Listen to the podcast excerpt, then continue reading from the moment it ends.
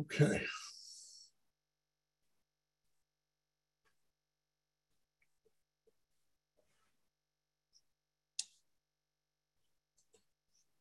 Out of contrasts two ways people seek divine reassurance. One of these is destructive, and the other is productive. The incident of the golden calf illustrates the destructive way of seeking divine reassurance. It involves revert, reverting to the familiar, staying stuck in the past. It's immature. Torah illustrates this by telling us how the children of Israel were unnerved that Moshe was away from them atop Mount Sinai, gone for who knows how long. They want reassurance. So they ask Aharon to make them a god they can see, a familiar god, a golden calf. Of course, this calf is a reminder of the idolatry of Egypt. It's reassuring because it's familiar, but we know it is wrong. It leads them away from a true knowledge of God into pagan excesses and sensationalism. The golden calf is a security blanket. All of us have such from our pasts, the immature habits of body and mind we use to escape and to cope. Meanwhile, up on Mount Sinai, Moshe is overwhelmed with the burden of leading a huge and fractious people. Like Israel at the foot of the mountain, he is also seeking reassurance. He begs God, Hareini et kvodecha, I beg you, show me your glory. This plea is vastly different from Israel's pleading for a golden calf.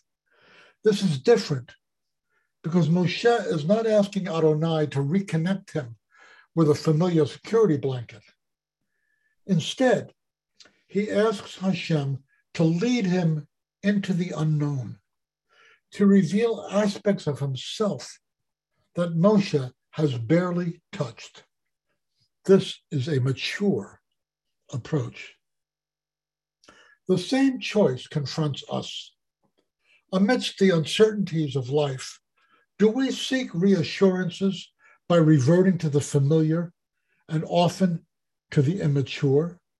Or are we prepared to reach out to God that He might reveal to us aspects of Himself and His dealings that we have yet to encounter? Do we want what we had, or do we want something more? The Bible has a term for this kind of maturity that we should seek, what we must do in times of stress. We must do as we see Moshe doing. The term the Bible uses for this mature approach is pressing on. In the time that remains, let's look at what it means to press on, to come into a deeper knowledge of God. We'll do this by first examining the experience of Hosea, the prophet, and then examining the experience of Paul, the apostle. The prophet Hosea was a prophet of the northern kingdom of Israel. He ministered for perhaps 60 years and prophesied in a time when Israel was in its last stages. Hosea died just before the nation went off into exile. In chapter six, we read this Come, let us return to the Lord, for he has torn us, but he will heal us. He has wounded us, but he will bandage us. He will revive us after two days. He will raise us up on the third day, that we uh, may live before him. So let us know, let us press on to know the Lord. His going forth is as certain as the dawn, and he will come to us like the rain, like the spring rain, watering the earth. In our passage, Hosea urges Israel to repent, to return to obedience to Hashem. Come, let us return to the Lord. He does this while acknowledging that God has been dealing severely with them. He has torn us. But the good news is that Adonai stands ready to heal those whom he has wounded. He has wounded us, but he will bandage us and will spiritually revive them even after a brief time, proverbially two or three days. Hosea says this reassurance is as sure as the sunrise and as certain as the spring rains. You can bet on it. Hosea makes a statement at the heart of today's concern when he says, So let us know, let us press on to know the Lord.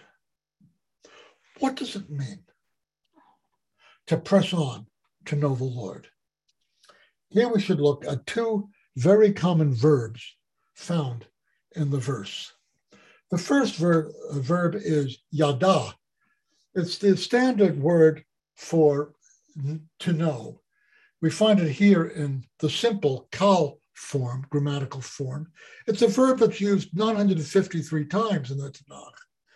And it has a breadth of nuances, including this one knowing something by experience.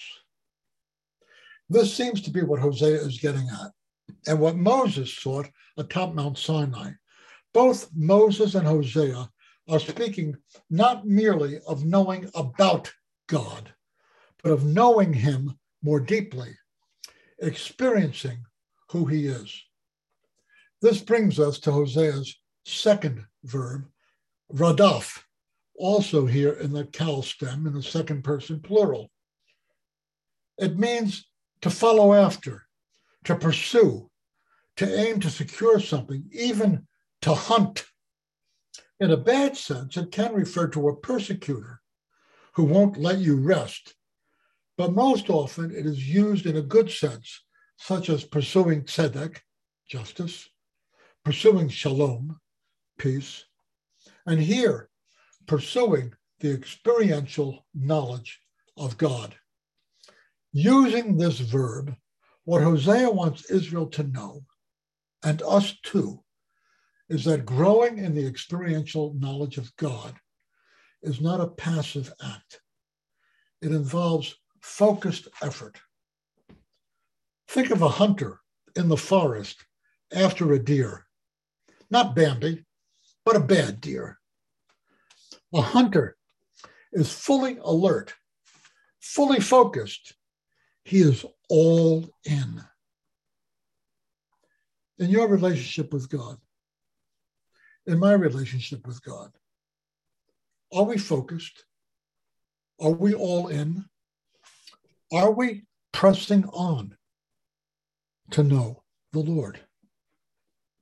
Hosea is calling us to focus on the task of getting to know God better. Let us press on to know the Lord. Paul also speaks of pressing on. He does this twice in Philippians chapter 3.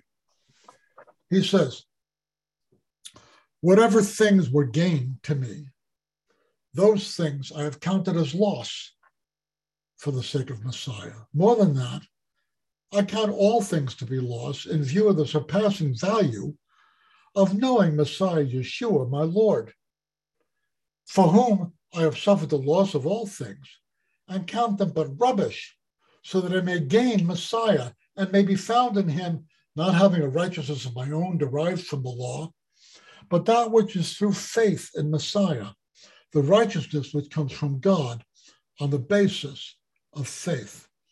Paul is modeling for us what we're speaking about today turning away from old forms of reassurance to something else, the mystery of what awaits us in a deeper knowledge of the Messiah.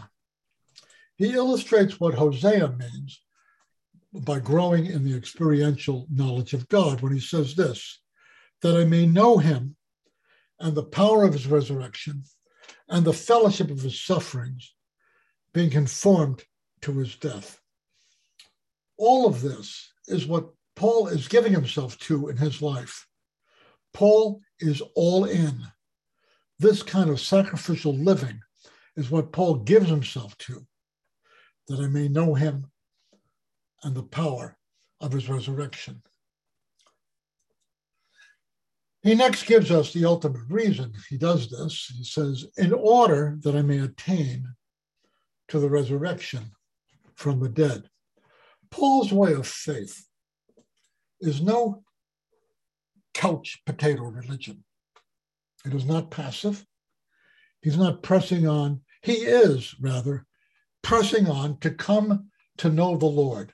He's hunting, he's pursuing, he's seeking that experiential gold ring.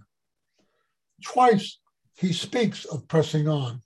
He says, Not that I've already attained it or have already become perfect, but I press on so that I may lay hold of that for which I was laid hold of by Messiah Yeshua.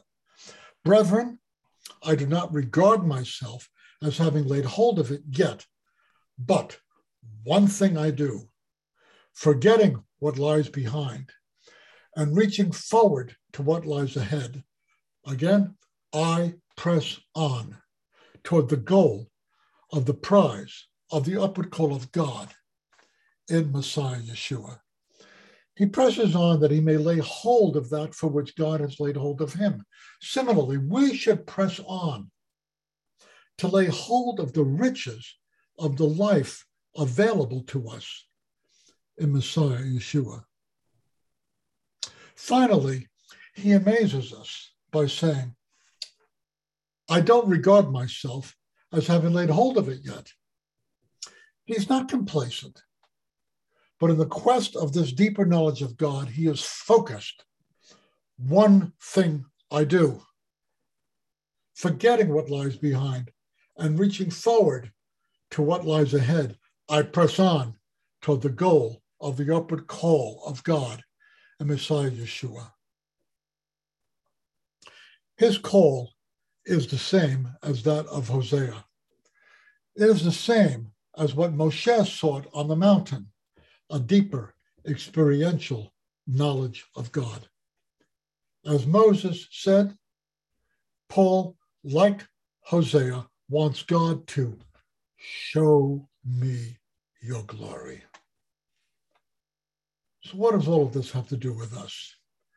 How can we apply this to our own lives? Let's consider three suggestions. First, as Hosea tells us, we must return to uh, the Lord, or rather, turn towards Him we ought not to take our relationship with Him for granted, but rather each day, afresh, relinquish our lives into His hands, always repenting, always reorienting ourselves in God's direction. We must set our spiritual compasses to true north. Second, we must lay aside some old things in order to embrace the new. Paul puts that this way Whatever things were gained to me, those things I have counted as loss for the sake of Messiah. And more than that, I count all things to be loss in view of surpassing value of knowing Messiah Yeshua, my Lord, for whom I have suffered the loss of all things and count them but rubbish so that I may gain Messiah. Third, if we would grow in the experiential knowledge, experiential knowledge of God, we must press on. We must intentionally reach out in his direction, whatever we understand that to mean. So let's close with two musical offerings that underscore our sobering message. The first musical offering is about the golden calf approach to reassuring ourselves.